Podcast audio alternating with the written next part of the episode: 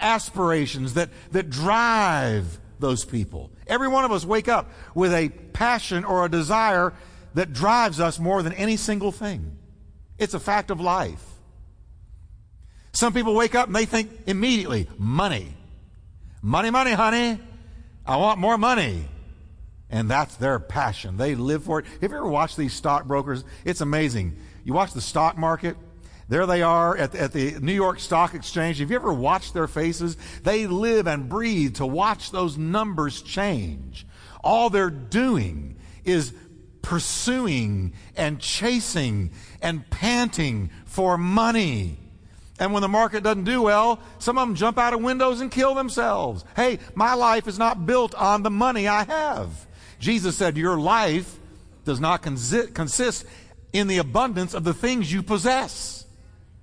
Life doesn't come from possessions. It comes from Him and knowing Him. If you know Him and you're progressively coming to know Him better and better and better, you're richer than a billionaire out there whose soul is lost. It's a fact. It's a fact. Some people get up and boy, they think all about fame. American Idol, just watch those people. I'm going to be famous. I'm going to be rich and famous. I'm going to be known all over the world. I'm going to be a famous individual. And they live and breathe and sleep and eat fame. For others, it's the family life they've envisioned since they were young. Athletes burn to win a race, to set a new record, obtain a gold medal. But Paul's master passion was none of those things. Paul woke up and thought, Jesus. Paul woke up and said, Oh, I've got to know him. Paul woke up and said, Good morning, Lord. When he went to bed at night, he said, Good night, Lord. All through the day, his heart was beating to know Jesus better that I may know him. That's why he said things like, for me, for me to live is Christ and to die is gain. I'm all about Jesus. I'm consumed with Jesus. I want more of Jesus. I don't have enough of Jesus. I want to know him better. I'm going to seek him with all of my heart. He is the reason that I exist. Oh, that God would give us churches full of people like that all over the United States of America. That we don't love the world. We don't love the flesh. We don't love naturally the devil or the things of the devil, but we have a passion for Christ. It's the number one thing that we wake up and want. Him. Him. Think about it. It's my number one desire. That was Paul's master passion. He had met him. Now he wanted to know him better progressively. There's all the difference in the world between meeting somebody and knowing somebody. I meet people all the time who I'll never know real well. To know somebody really well requires some effort, genuine interest, spending quality time with them, making the time to be with them and around them. My dogs, I have four of them. It's crazy. All I do is sweep the floor uh-huh. because two of them are shedders. They shed. But I've noticed something. Out back, they have cut a trail through the grass. Because when I let them out back, there, there's one place they go straight for. I don't know what it is. It's the tree. Now, I know what you're thinking.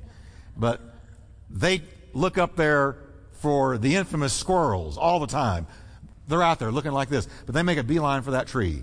They get right to that tree. And now there's a path cut through that grass. And that's where they always go. And, and, and, that path tells me everything I need to know about those dogs and their interests. When I open the back door, that's right where they go for. Now let me ask you a question. If we could see into the spirit arena, would there be a trail leading to a place where you pray and meet God? Would there be a trail? Would there be a path cut through where you get up and you say, man, before I do anything, I got to be with him. I, I, I got to read more about him. I got to seek him. I, I, I want to be with Jesus before I do anything else. And, and just like those animals that leave a path that speaks of their interest and their passion, do we leave and cut a path to his presence? Well, y'all are quiet tonight. But isn't that true? I want there to be a place where there is no grass. I have cut such a path. No grass could live because I'm going back and forth so much that there is a trail that bespeaks of my desire to be with him? Think about that. That was Paul. Now, next, he tells us what he hopes for. If by any means I may attain to the resurrection from the dead. Now, the phrase, I know what you're thinking. I read this and I go, wait a minute, wait a minute. Is he uncertain about his salvation? If by any means I may attain to the resurrection from the dead? Well, of course you're going to, Paul. What do you mean? That phrase, if by any means I may attain, is not to be understood as if he doubted it, which would be, for sure, inconsistent with his firm conviction that nothing should separate him from the love of God and with his full assurance of faith in Jesus Christ. So that's not what it is. Here's what he's saying it denotes the various afflictions and great tribulations a believer must pass before he comes to the kingdom of God. Look at what Paul wrote in another place. It says he went about strengthening the souls of the disciples, exhorting them to continue in the faith, and saying, read it with me, we must through many tribulations enter the kingdom of God. Do you understand that tonight, church? That this is not a cakewalk. We're in a battle. We're in a world that is at war spiritually. And we're gonna, we're gonna get some cuts and we're gonna get some bruises and we're gonna, we're gonna get some pain and we're gonna experience some fire because we're in a battle. We must, through many tribulations, enter the kingdom of God. It's a fight. That's why Paul at the end said, Hey, I'm so glad it's just about over for me. I fought a good fight. I finished my course. I kept the faith. But he admitted it was a fight. It was a fight. Good fight, but it was a fight. So you shouldn't marvel and you shouldn't wonder that you experience afflictions and troubles and hardships. And he, he said in another place, endure hardship like a good soldier of Jesus Christ. Don't gripe. Don't complain. Don't feel like God's not with you. He is with you. He will grace you to go through the fire, but He will not always pull you out of your troubles. You will pass through some of those troubles, but grace will get you to the other side.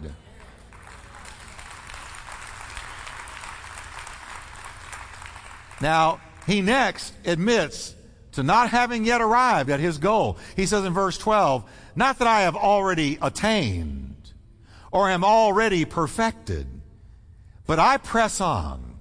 Everybody say that with me. I press on. I'm not perfect yet. That old bump, bumper sticker that was just a bunch of letters, but when you, you read it out, it said, please be patient. God is not finished with me yet.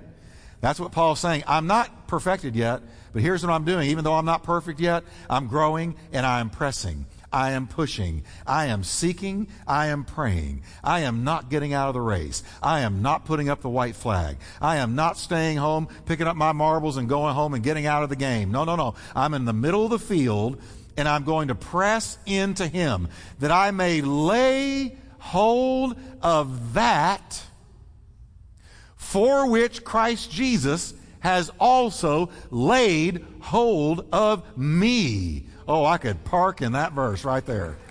I could park right there. Let me unpack that verse because this one, it, this is one of my favorites. Notice what he says here. He says, God laid hold of me. The phrase lay hold of comes from a powerful Greek word meaning to seize tight hold of, to arrest, to catch, to capture. We Christians have all been laid hold of by God. See, you woke up and you said, Well, last night I found the Lord. No, you did not. You didn't find the Lord. He was, he was working on you for years, dear. He was working on you. People were praying for you. The devil was trying to keep hold of you. And, and God finally laid hold. He captured. He caught. He arrested. He seized you. You ever seen a fish coming out of the water really caught? That was you.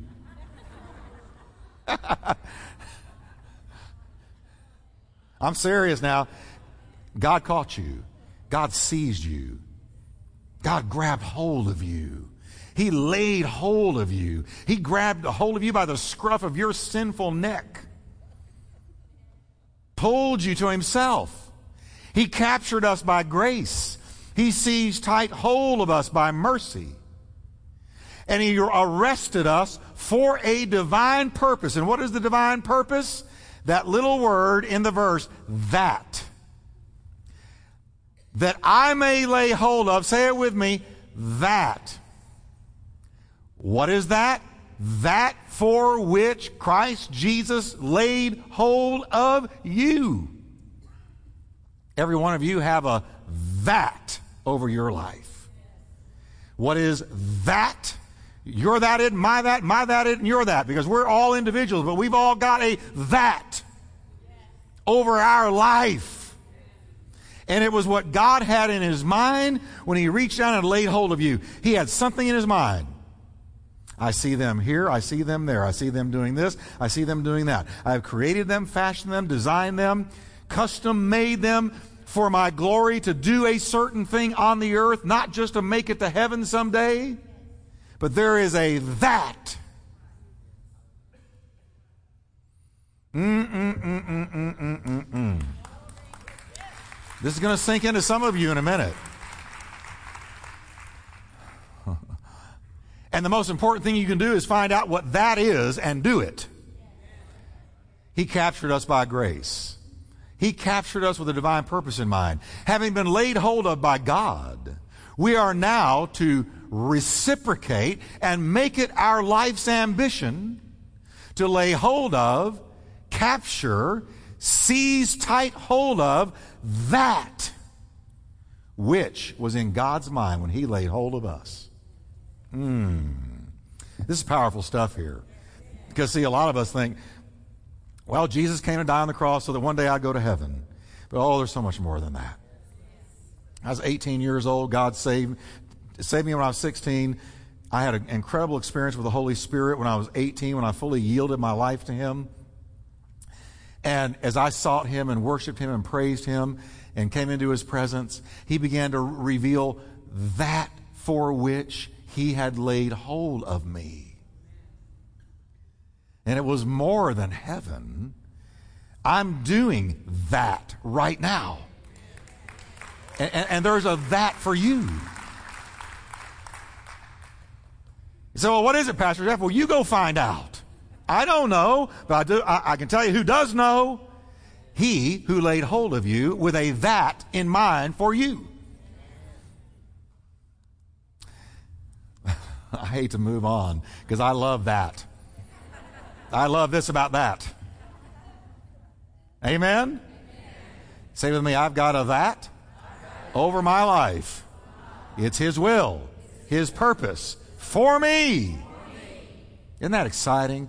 That way you ought not ever get up and go, oh no, another day. You ought to get up. Some people get up, oh good Lord, it's morning. No, get up and say, good morning, Lord. Help me to go do that for which you laid hold of me. Amen. Now, Paul tells us what we're going to have to do if we're going to succeed in laying hold of that and doing that for which he laid hold of us. Verse 13, brethren, I do not count myself to have apprehended, but one thing I do. Everybody say with me, forgetting. Forgetting those things which are where? Behind, back there in the rear view mirror, and reaching forward to those things which are ahead. Two important verbs here forgetting, reaching. Forgetting, reaching. He's saying there is something about the past. That if you can't learn to let go of your mistakes, your regrets, your angers, your bitternesses, your unforgivenesses, if you can't pull your eye away from the rearview mirror and let the past be the past because it's past, it's going to hinder you from reaching. No forgetting, no reaching. Forgetting, reaching. I don't know about you, but life is too short to be stuck in a rut called the past.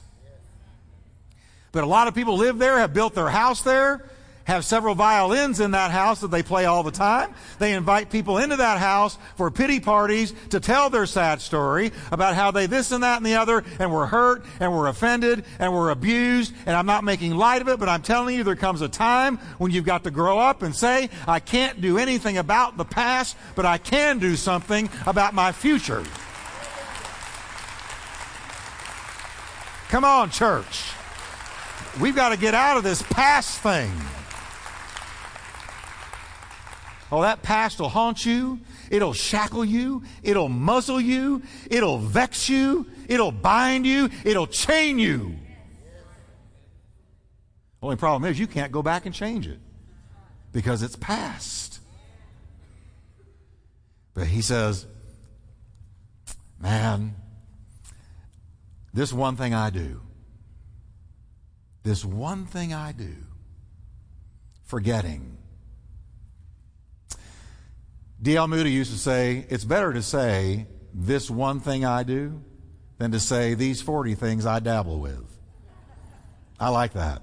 I believe if you try to chase five rabbits, you're liable to get none of them. But if you focus on one, you're probably going to get him.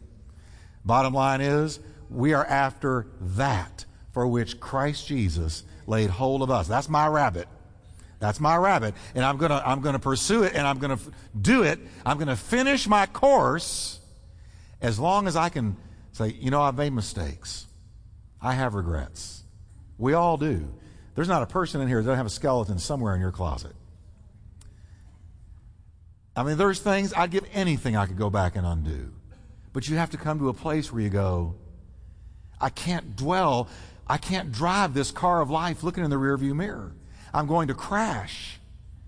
I've got to say, Lord, forgive me, and I receive your forgiveness and I'm going to move on. You think this was easy for Paul? Very few have had as much to forget as Paul. He openly admitted, look at this. In Galatians 1:13, quote, he says, "You know what I was like when I followed the Jewish religion, how I violently persecuted God's church. I did my very best to destroy it." But he didn't stop there. In the book of Acts, he tells this story.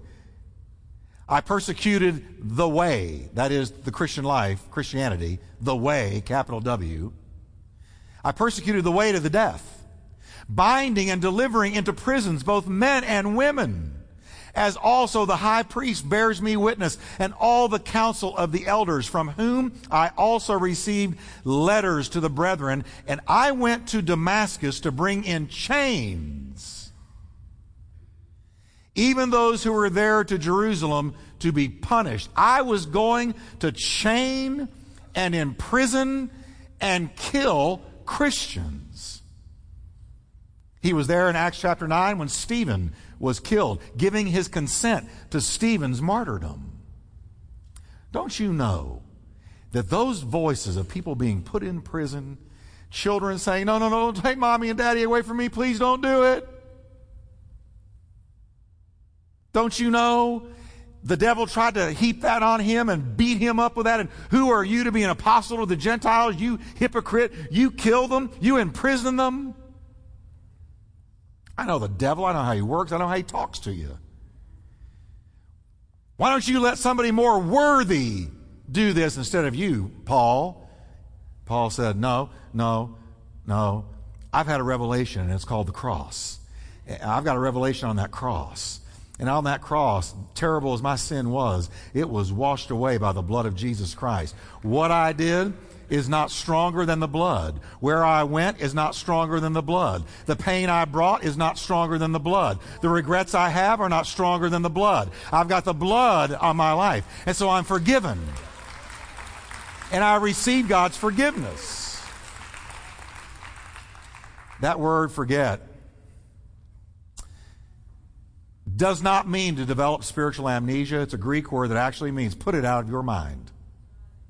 Put it out of your mind with an act of your will. Put it out of your mind. Devil comes and says, "Hey, remember what you did? Remember, remember that sin you committed? Remember that that that immorality you were involved in, or that drunkenness, or that drug abuse, or whatever it was, or or, or that person you hurt, or that betrayal you were involved. in? Do you remember that? And before you know it, you're driving down the road and you're, you're agreeing with the voice of the enemy. And he's talking to you, doing his best to take away you, from you your joy and your peace before you get into the place of business where you work so that nobody will see the joy you've got in God. And you have to say, you know what? I am forgiven by the blood of the Lamb. So I'm going to put it out of the, my mind by an act of the will. I'm just putting it out. Get out of here. Kick it.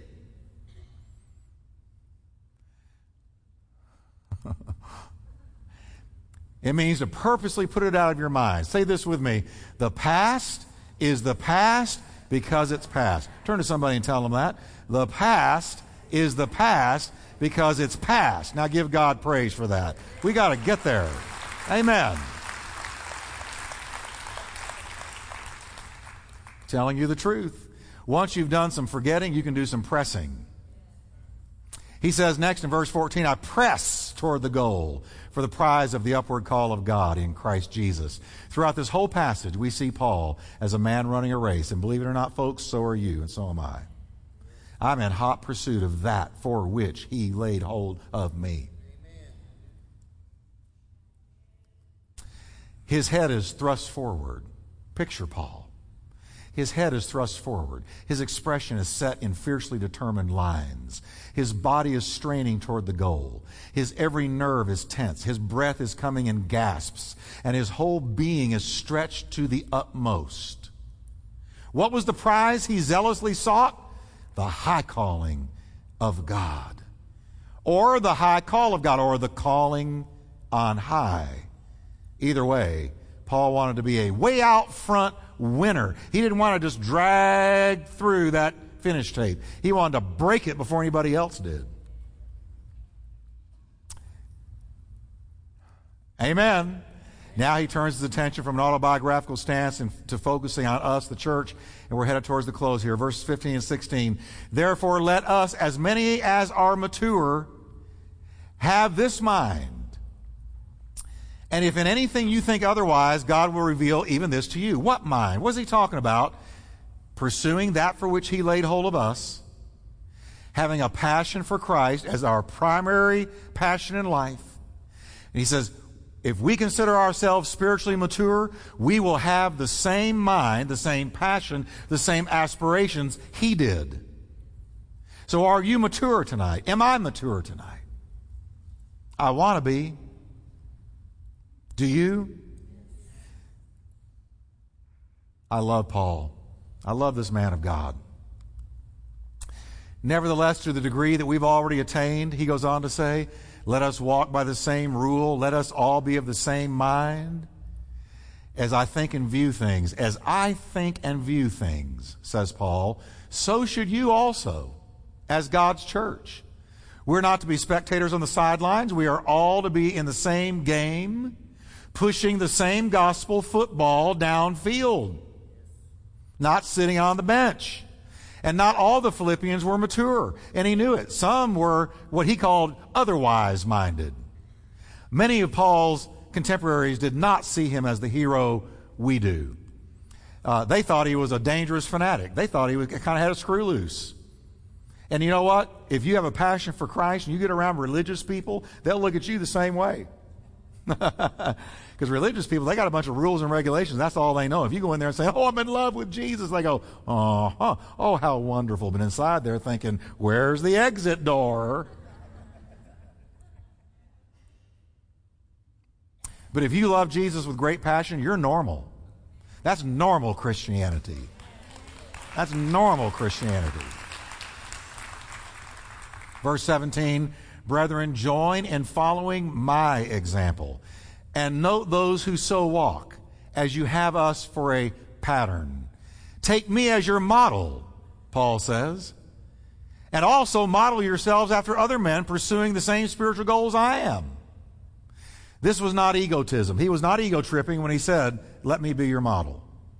Keep in mind, the Holy Ghost was guiding Paul's pen. All scripture is given by inspiration of God. So there was no better human example than Paul in that day.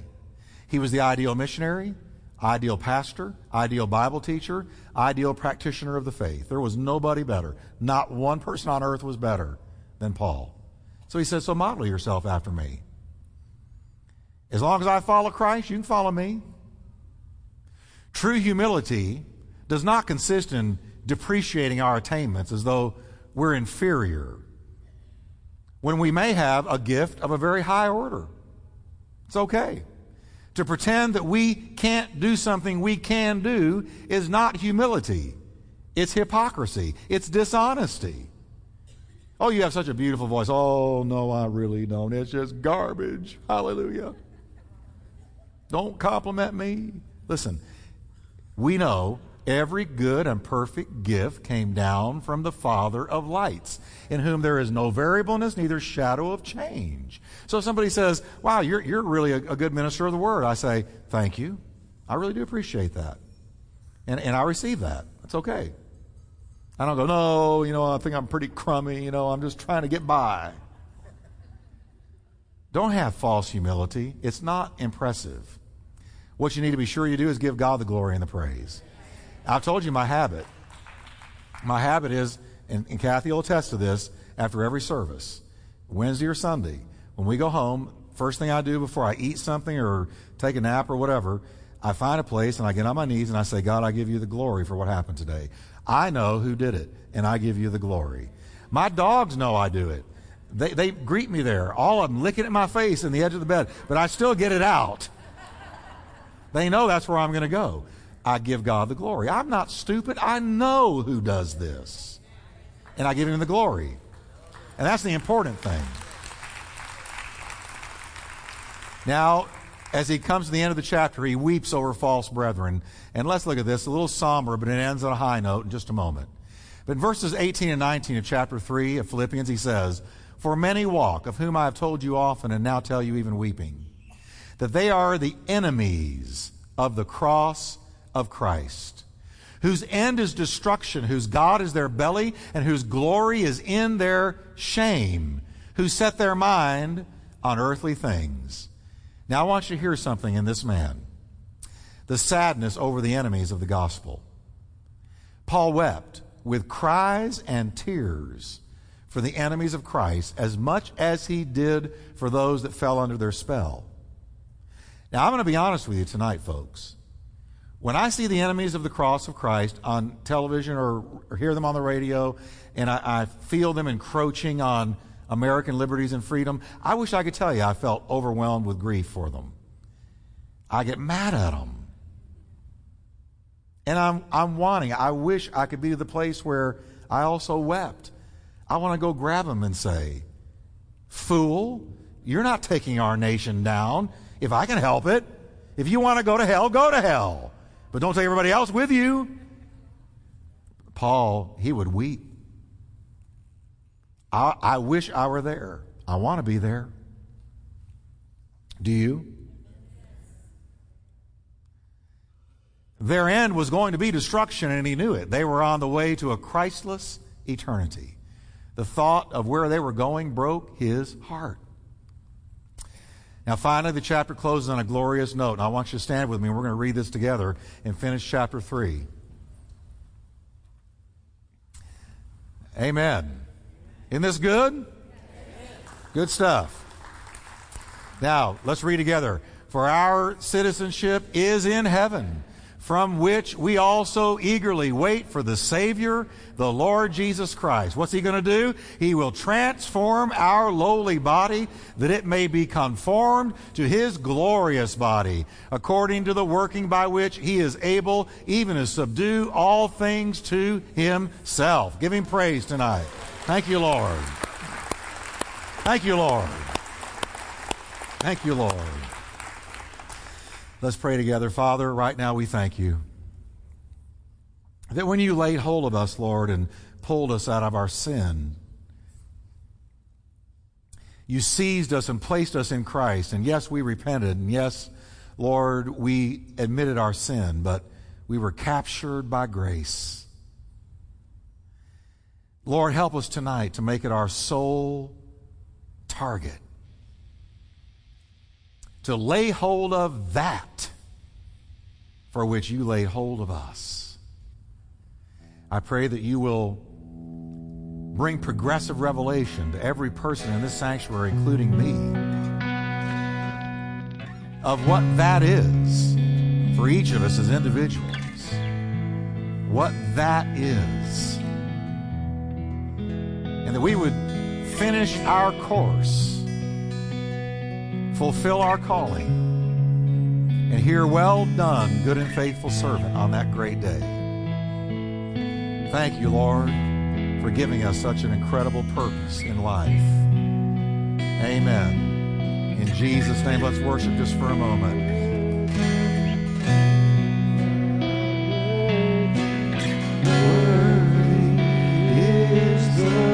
Oh, let's lift our hands and thank the one who laid hold of us. Worthy, worthy. He laid hold of us. Worthy, worthy is the Lord. Come on, sing it again. Oh God. Worthy,